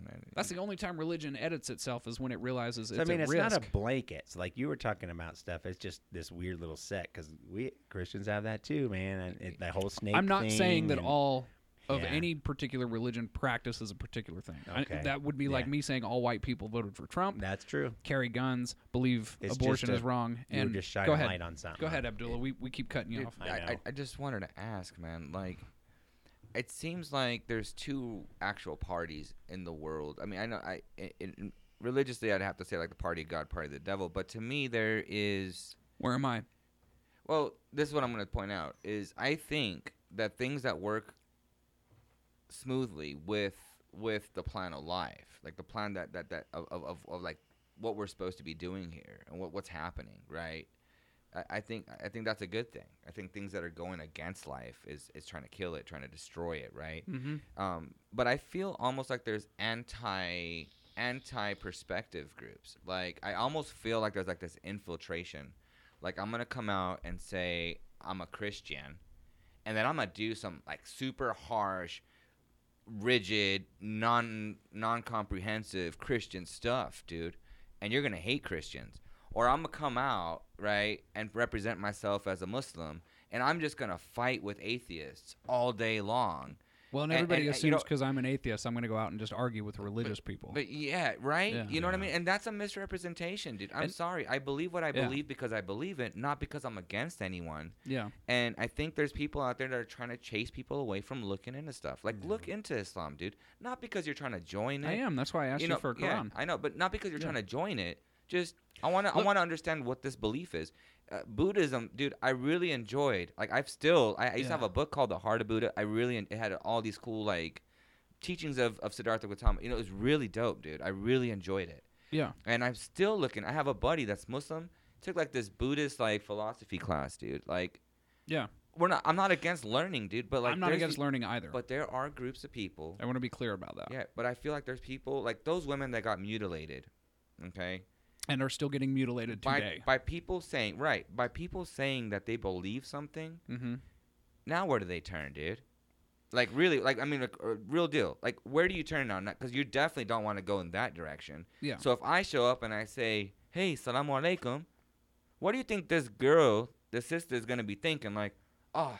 Hell no. You know, I'm going to get PTSD, dude. Like, no. Does it help to not believe in a certain faith if you can sort of, like, point out their weirdo-ness and stuff? Does it help? Like, it doesn't hurt. You know, like it's almost kind of like, it's like, hey, man, you're a Christian. You do this weird thing and this weird thing and this weird thing. Yeah, it doesn't hurt. Why would I want to even look into it, because look at how weirdo you are, and you're like, well, I don't actually do that. Does it help to not even be interested in it because of some weird stuff they do? It doesn't keep me away, but it certainly doesn't hurt. Yeah. So and look, I mean, look, if I told you guys, I was like, hey man, throwing a party, got this baby coming over, I've got a really sharp knife, mm-hmm. but don't worry about it. People have been doing this for a long time. I'm just going to cut a little bit of it, and then I'm going to put it in my mouth. Oh, yeah. Well, I have a thing where would you guys like to come over to that? You know? And you would all be like, the fuck? I don't think they would tell you. But now if I said, but wait, you can't be mad at me. This is protected because it's a religious thing. Oh. You know what, man? I almost feel like, I mean, for me, Islamically, the word of God is the Quran. And it's protected by God, not by man, not by some dude in a box. No, it's protected by God. And the devil can't touch it. And he can't touch the practices of the prophet because that in the Quran is told to practice it with it. So the practices, traditions of the prophet Muhammad, peace be upon him, and the Quran itself are the two things we use. So if you can't touch the book and you can't touch the practice, why not misrepresent it and then chase people away from God doing things outside of it, claiming it? You know what I mean? Like, right. I can't claim to be your family. But if I walk around outside of your house party pretending to be your family and treating people like crap, the cops are going to call the cops. People are going to call the cops on your house just because I'm there, not because your house party's having a problem. Right. Right. Yeah. But what I'm saying is that ultimately what it boils down to, and this is, and you know, this is my opinion, and you know, take it for what it's worth or whatever, but some of the most harmful things that are going on in the world today are practiced and somewhat accepted because it's considered a religious practice. Yeah. And I'm not, absolutely. Let me be very clear with you, Abdullah. I am not in any way specifically targeting Islam. Christians do really, I mean, look, right. The sack of Constantinople, the Crusades, fuck. I mean, you can go through history. Fuck, the Dark Ages are a direct result of religion, right? There yeah. is, in my perspective, the way that I view the world, mm-hmm. looking back through the lens of history, religion has hindered, held back, and prevented humanity from making progress in a lot of different ways. Right. We have found cures to things that have been shut down and prevented because of religion. There are children that do not get the proper dosage of their polio vaccine because the religious go out and claim that it's some sort of like Western conspiracy to try to end them whatever. Let me jump in on that. Okay. Go ahead. All right. So with science, they're not trying to disprove what they don't know. They're trying to prove with what they do know. Is that right? Say that again. So, let me make sure I understand you correctly. So science is not trying to disprove what they don't know, but rather trying to prove what they know with what they know. I don't think that's... Like let's say, for instance, how you were talking about, I think this vaccine might build the immune system for this virus, and then they test it that way. They're going to see if it does the solution with information they have at hand. Right, the immune system builds up because of it gets antibodies. I don't know. I'm not a scientist, but right. they develop based on what they do know, piece it together, and then apply it to try to gain a result. Versus saying, "I don't know.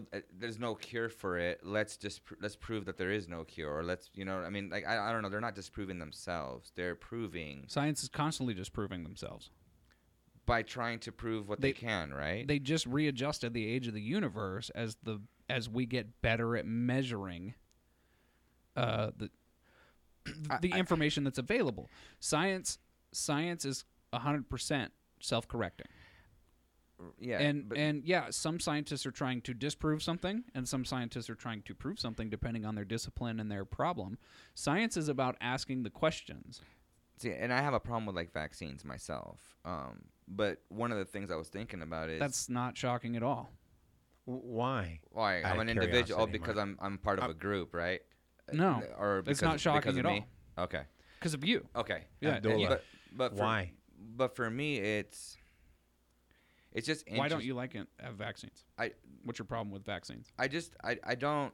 You don't want people to be healthy and live their full lives. Why would you make that? Are you? See, I'm just asking. Why are you asking me to defend something I never stated? Right? Like I'm just asking. I have to now counter, right? Well, I mean, win, lose, or draw. If I say something, if I think of something funny, I have to say it. Yeah, that's my rule. It's fine, dude. It's fine. Go ahead. Good, you're going down the inappropriate road that I live on. I'm gonna keep. I'll keep it to myself. But I would like to hear. Finish the thought that you're making right now, Abdullah. Okay. So for me, and then at the end, I'd like to hear about why you don't. So you take one scientist. Okay. Okay. That is a misrepresentation of science. Mm-hmm. Gives misinformation and creates doubt in the information. Sure. Right? You have these scientists, that come out and they say, these vaccines will cause a disease or cause another illness or right. Autism is like one of the things you said, mental deficiencies. And then you question it, and then you have presidents that tell you that everything you read on the internet's fake news now. So you don't trust anything anymore. Like it's a great terrorist move by the president to create instability, I think. Yeah. You can't trust any information now. It's all fake if it doesn't agree with one guy. But whoa, that sounds familiar, right? It's scary. It's scary, right? But atheists can say what they want, Just kidding. I picked up on that. Now let me be very clear. Here, I'm going to write this down because Abdullah, I want you to finish your thought. Okay, but what I'm saying is that one scientist causes people to doubt the scientific practice. Sure. And it creates a bunch of uneducated people in science to make scientific explanations for why they don't do because of the scientific evidences that were presented, some of them falsely, right? And I think that's the same thing with religion. When people say that this is a religious practice, well, that's not a religious practice, even if it comes from people that are quoting religious aspects. You know what Sure. I mean? So to quote a verse and then go act on it, well, it's out of context. It's even out of, like, the delivery of it. I mean, there's a whole lot to it, yeah. right? You're kind of making my point for me, I think. I'm making a point for both of us because what I'm saying is it's very unfortunate for a few sick people to claim themselves part of the healthy populace. Sure. You know what I mean? And again, religion is a personal decision of submission to a philosophy and an understanding presented by one worthy of doing that versus, and again, I think that wisdom comes from a very specific source sure. that has the collective wisdom, and we are seeking to derive it, whether scientifically, through prayer, through whatever aspects we do, through hanging out with our kids and our families. Anyway, yeah, and I think that we have to understand that there's no conflict between science and religion. There's a conflict between human beings and human beings. And when I look at it, I mean, every war that's ever been fought here, every mutilation, every damage has been people doing it to people. Their lack of education, their immensity of education, where they learned, where they grew up, their life stories. These are all the things that determine why they choose to do what they do. But these are still the people doing it. It's not my fault that the guy's, was late to his house because he was sitting behind me on the freeway. You know what I mean? He left when he left, and the freeway situation was what it was. Yeah. You know what I mean? I'm not holding anyone up, but I'm also not going to represent the freeway populace. That I'm just one car, one person. And right. So, and I know I went off a little tangent there, but no, that's okay. That makes perfect sense, though. Really. Yeah. To me, even. Yeah. And we derive things from each other. And you said something earlier, way earlier, where you said that science is starting to be able to recreate life, you said, in a laboratory. They're working towards figuring out. They're not. Their goal is not to recreate life. Their goal right. is to answer the question. Right. And one of the things I thought was funny is there's this joke. So I'm going to give you a joke because you said if you think of something funny, you should always say it. So the joke it better goes, be funny, though. No. Right. If I rewrote the Constitution, that would be in the First Amendment. Right. And so this joke was told to me before I was even Muslim, and I just thought it was funny then, so I'll share it again here now. Yeah. But there was this I'm going to say atheist, but for our understandings here, this is just a person who didn't have religion, didn't you believe say in God, atheist. I'm didn't cool believe in God or whatever, yeah. okay? But there was this atheist, he goes, dude, I'm totally going to recreate life right now, dude. Like, he tells his buddy, like, whether it's a Muslim, let's say a Muslim buddy, he goes, dude, I'm going to recreate life tonight, man. I want you to call all of the sheikhs. I want you to call all the pastors, the ministers, the Buddhist monks. I want you to get everybody, get the papal committee down, get everybody here, When I do it, he's like, yeah, whatever, dude. All right. So later that night, he gets a phone call. Dude, I'm doing it. Call everybody. Bring the news. Bring the media. Come to my house. I'm recreating life. So they come, dude, and he has this cool little lab set up and everything. They all come in, and he goes, all right, guys, I'm going to start. And he grabs this cool scoop, and he dunks it in some sand, pulls it up to create life, and I don't know where you hear God say, make your own sand. Don't be using my creation, huh? Yeah, yeah. Create with your own facilities. Create it out of nothing. Do it from scratch. Yeah, but you understand that currently in physics, they now have a mathematical explanation as to why the universe could come from nothing, right? No, I don't know that. Oh, okay. No, go ahead. Yeah. Go ahead. I have Lawrence Krauss's book. I haven't read it yet, so okay. I probably can't really dig into it. You can look at his videos on YouTube. It's probably, if you don't want to read, probably the best way to get to it. Go to fake news. fakenews.com. Here, this is kidding. It's not fakenews.com. I know, this is Lawrence Krauss himself speaking. He's super popular in the, I want to say he's a physicist.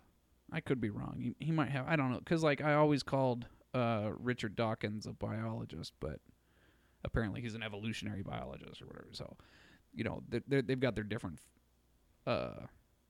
disciplines with their different names, but I believe he's a physicist, and they've now sort of got a theory to say hey, it very well likely could have been that there was nothing prior to there being something. And it, in my opinion, they've mathematically proven that this happened. But when they go mathematical to the nothing, they cannot go beyond that. And there was somebody. That doesn't mean that there's God. Before that, there was. You can't, anytime that we don't... Cause God said so. Here's, I have this here's the difference between religion and science that I want to make, in my opinion. Whenever someone who believes in religion can't answer a question, just insert God. That's where we put that. When they were trying to figure out the way the planets orbited each other, and it didn't quite work every time because there were other planets pulling on the other planets that we hadn't discovered yet, they were like, oh, well, God steps in and fixes it. That's why the orbits work. So hold on. So science is what? So when you can't prove it in science, what is it? It's a question. It's just another question. It's not. All it is another question. It's a continual quest for knowledge. The worst thing in the world for a scientist is for, if I were to walk into a lab and say, hey, guys, I got great news. I just figured out the answer to everything. They'd fucking hate it. I love what you're saying, dude, because I feel the same way. But I feel the same way. For me, when I don't know something, I know that God does. It doesn't mean stop finding the answer. It means I know where to go looking. Well, you already have the answer. No, God has the answers for everything. I told you, I don't even know why I don't eat pigs, bro. I just don't. Yeah. I don't even bring home the bacon. Because of God. Yeah. It's just God. Yeah. You know what I mean? Yeah. No, and that's and I just want to be. I'm gonna adjust my mic a little bit. I feel like I'm peeking. I like that's to me the magical thing about science is there is. It's not that we know more and more, right? When you look at science, it's not that we know more and more. It's we know less and less because we know more, right? Yeah. The more we learn, the more we realize we don't know. Yeah, that's my journey too. I agree with you. I'm on the same boat. So where are we different? The difference is that you say, well, it must be God. No, I'm saying God has the answer. Yeah, same thing. Everything's because of God, but He has the answer, and I can understand the wisdom when He teaches it. You can reorganize the words in any direction you want. You have a question mark, I have God. So what's the difference?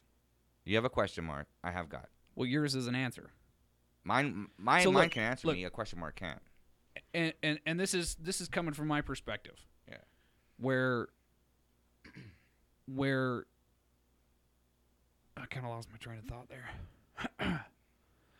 Let me try to think this through so I kind of remember what it was. I feel like you're trying to tell us about a plug-in. God's a plug-in for not knowing. Yeah. But for me... take the Quran, for instance. Okay. Irrefutable, uneditable word of God. Absolutely. Can't change it. No, you can't. Nope. Zero. Right. There's people that have tried this stuff, but you can't. There's no point in arguing with you. Well, you can argue with me because I don't know everything. Right. Well, the universe exists. Why? Because God. Yeah. Yeah. Because God thought it would be a good idea. I don't know if He thought it would be.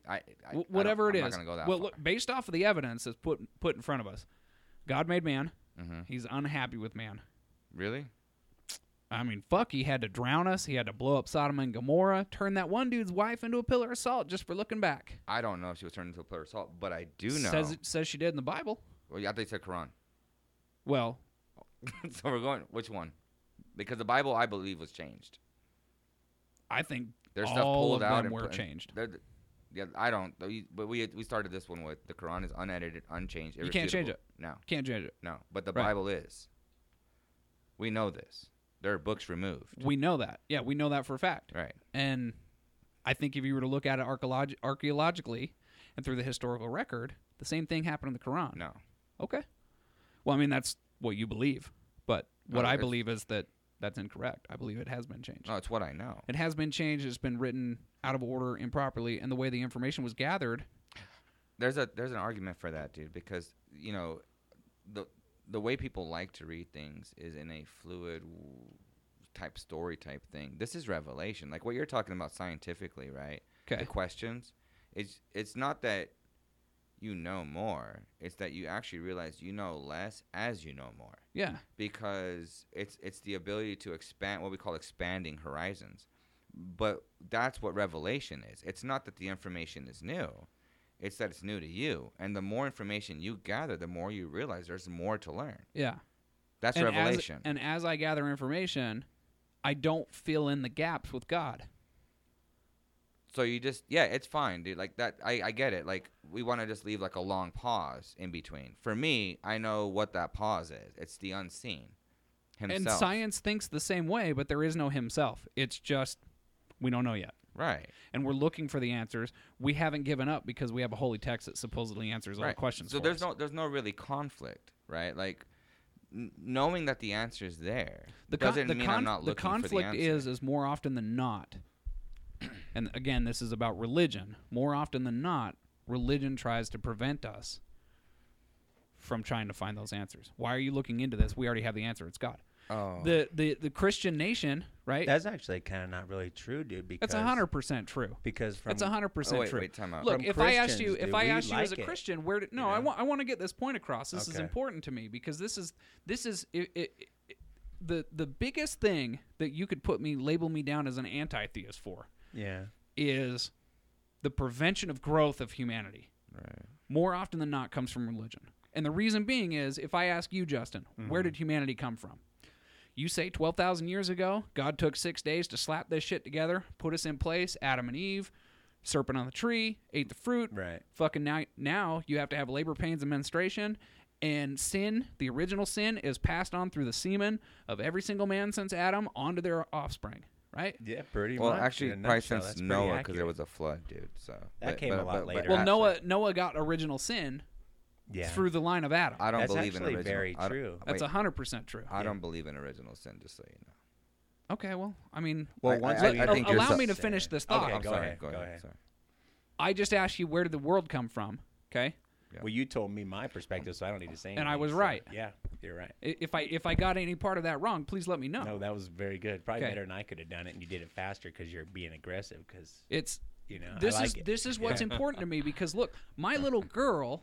My daughter is living in a world that is in danger right now of direct results of humanity's existence.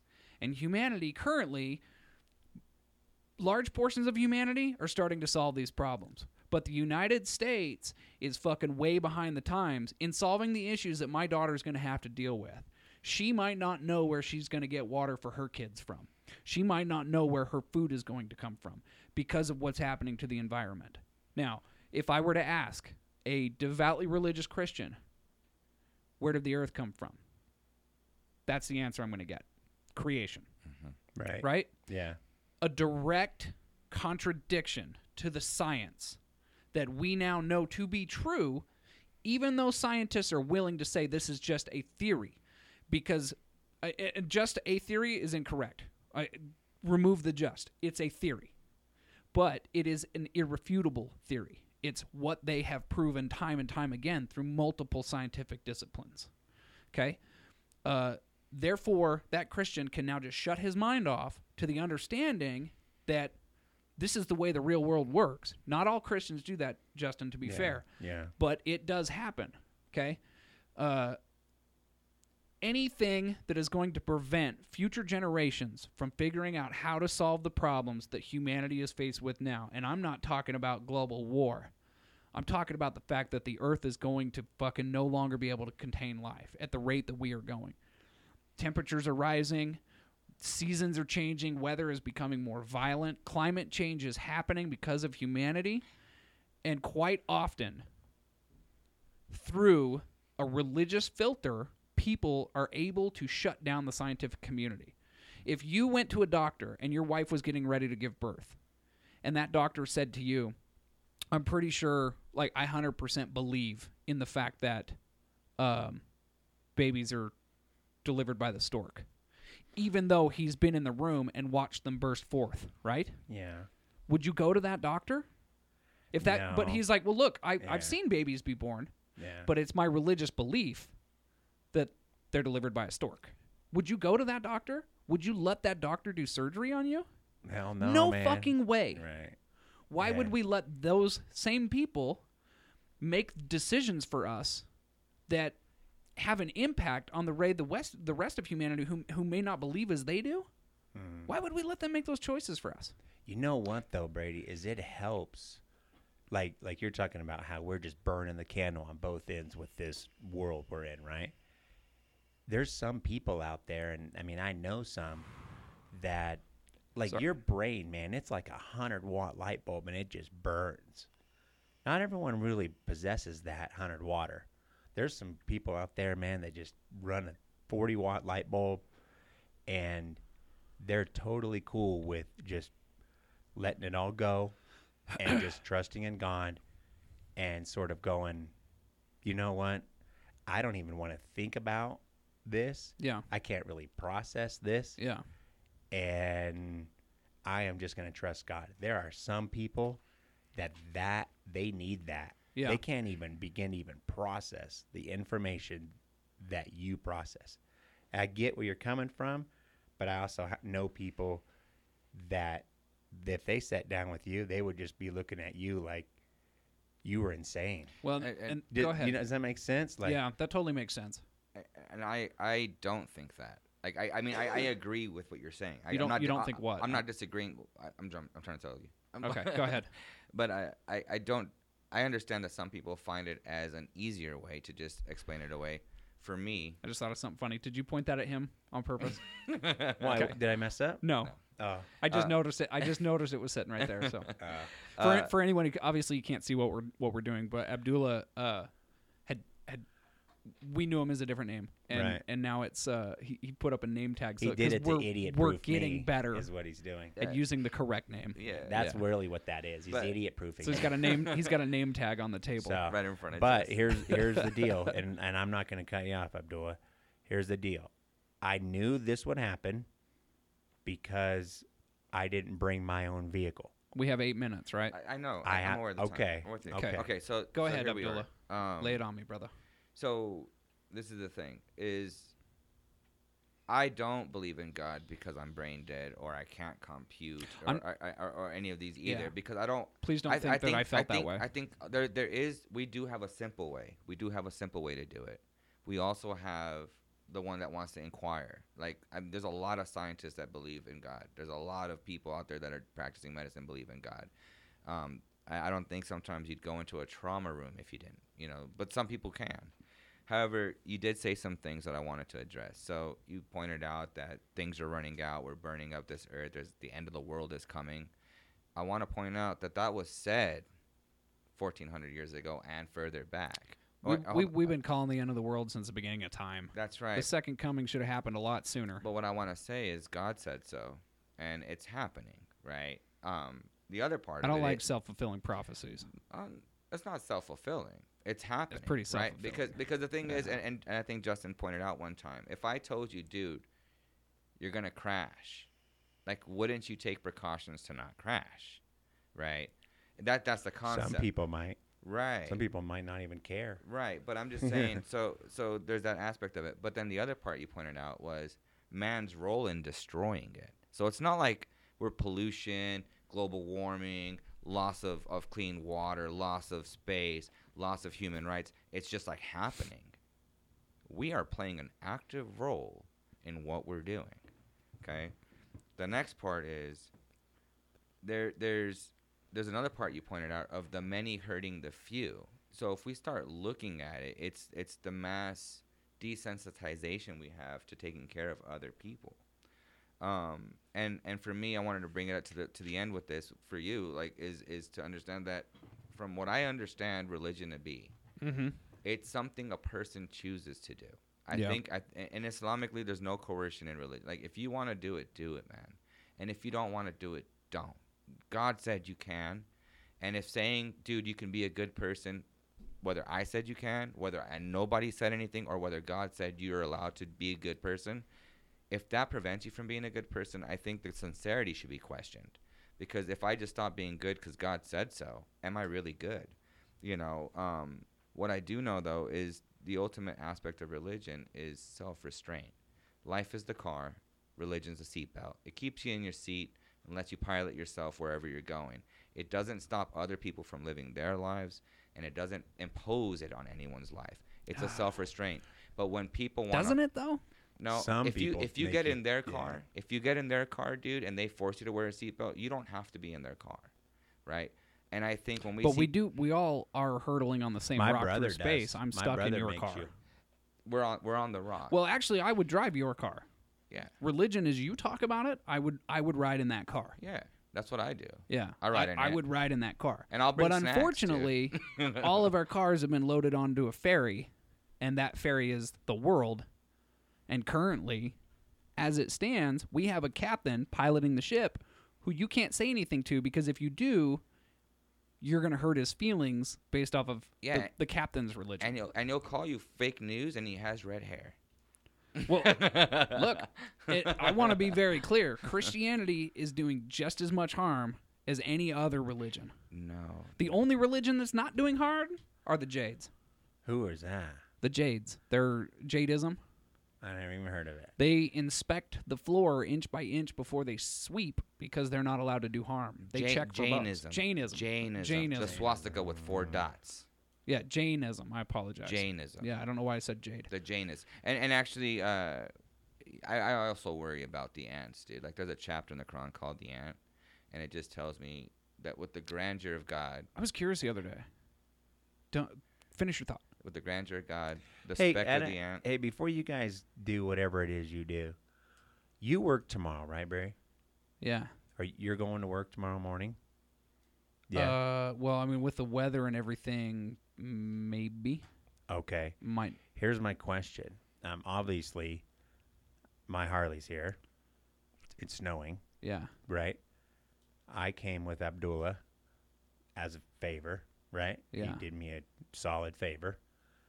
You guys, from picking up on your guys' vibe, I could see you guys discussing some things without me. I have priorities I want to take care of. What is the status of your black truck? Could I take your black truck to my house and bring it back tomorrow? Or do you have an issue with that? The only issue I would have with that is one of the tires currently has belts showing on it. And if it popped and you died, I'd feel terrible. That's all right, dude. I believe in God. I'll just be with him. Don't threaten me with a good time. Hey, and then not only that, but it would happen on my watch. Or you won't, because you're a terrible example of Christianity. That's very true. Bad example. But then you would almost sort of want that to happen, because it would happen on my watch, and you'd end up getting a free tire out of the deal. I'm not going to make you buy a tire. I'd come pay for it. But what do you think, or should we wrap? I'm fine. I'm fine with either way. What's your vote on it? I wanted to bring up my idea. We can always part two this. Tomorrow, we could wrap up here. But you guys got a cool vibe going. Me and Abdullah could take down. Dude, we pick up this vibe every time. Yeah. We've not had a conversation that wasn't exciting and fun, which is what I love about you. Let's wrap it up. We'll make a part two. Okay. Does that sound good to you guys? We can do a part two, man. Let's all take. I want to take uninterrupted time to sort of wrap up a couple of thoughts, and then we can play these thoughts back when we go to part two. Does that sound fair to everybody? Sure. Everybody cool with that? Sure. So the thing that I want to wrap up on is in that short amount of time is, Abdullah, I absolutely love you, and I absolutely love everybody that I meet until you give me a reason not to love you, right? Please don't think anything that I've said, don't take that as me discriminating against you because of your beliefs at all. I am looking at the picture as on the whole, that some of these things are detrimental to mankind. And the way that you practice your faith is fantastic. You basically have a set of toys that you like to play with, and I don't mean that derogatorily. I just don't want to play with those toys, right? So if you take the toys home and you play with them, great. I'm okay with it. Just don't force me to play with the toys, and don't take the toys to my children's school. And that goes to any religion, not just your religion, right? So I want to be really clear on the fact that I absolutely love you, and there are other people in my life who are practicing Islam. God,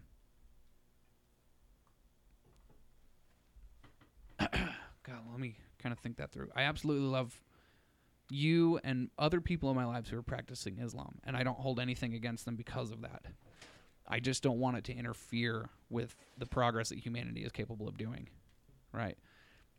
Teaching biology is difficult for students today because not only are they being told that it's not real, but, I mean, it would be like me trying to teach Latin and having to prove to you that the Romans even existed in the first place.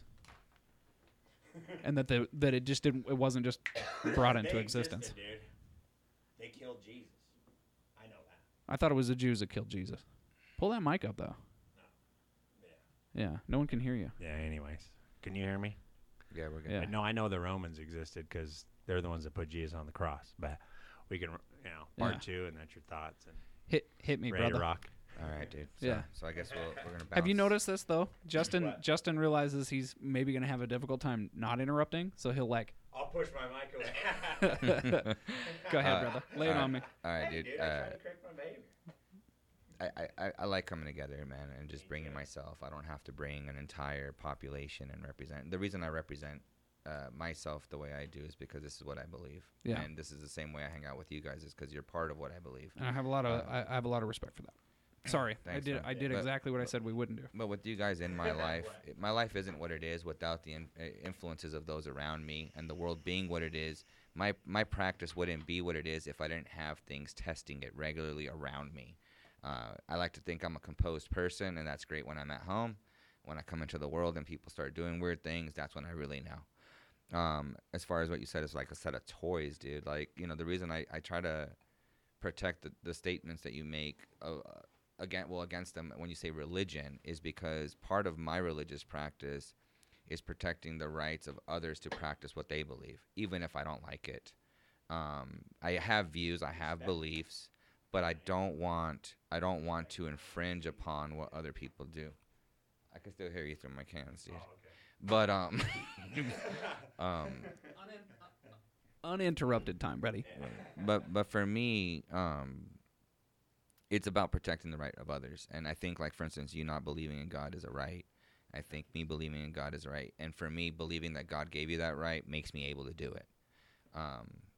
And then when you said, like, don't bring it to the schools and stuff for the kids, man, I think, you know what, man, that's an imposition as well because you don't mind sending the religion of no God to my kid's school where I have a problem.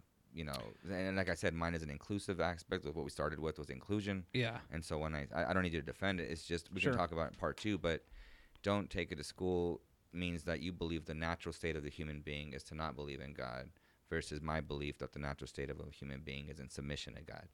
And so all I think is that what we should be teaching in school is how to coincide and grow and be more environmentally conscious. Sure. Be more socially conscious. And be respectful of the differences that are there because I really like diversity, especially when it comes to lunchtime, dude. Yeah. And that's right where we're at about lunchtime, isn't it? Yeah, it is. It is.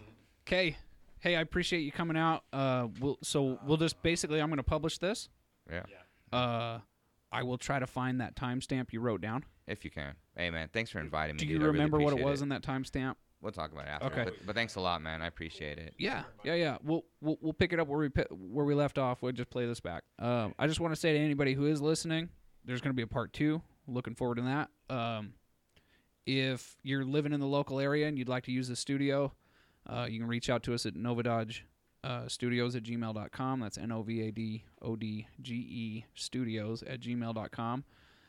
It doesn't have to be our podcast. It can be yours. Bring in your own thoughts. I can teach you to run the board, or I can run the board for you and keep my mouth shut. I'd love to get fun, interesting, and exciting ideas flowing through these microphones and out to the world where the rest of people can get their hands on it. So appreciate everybody listening. Hey, and there might be some of my brothers and sisters that I know in Islam listening, and to the Muslims I know and the Muslims I don't know. by definition. Assalamu alaikum. Assalamu alaikum. Peace. Peace unto you. I'm getting pretty good at saying that, huh? Yeah, you are, man. Yeah. You're a natural, Assalamu alaikum. All right, man.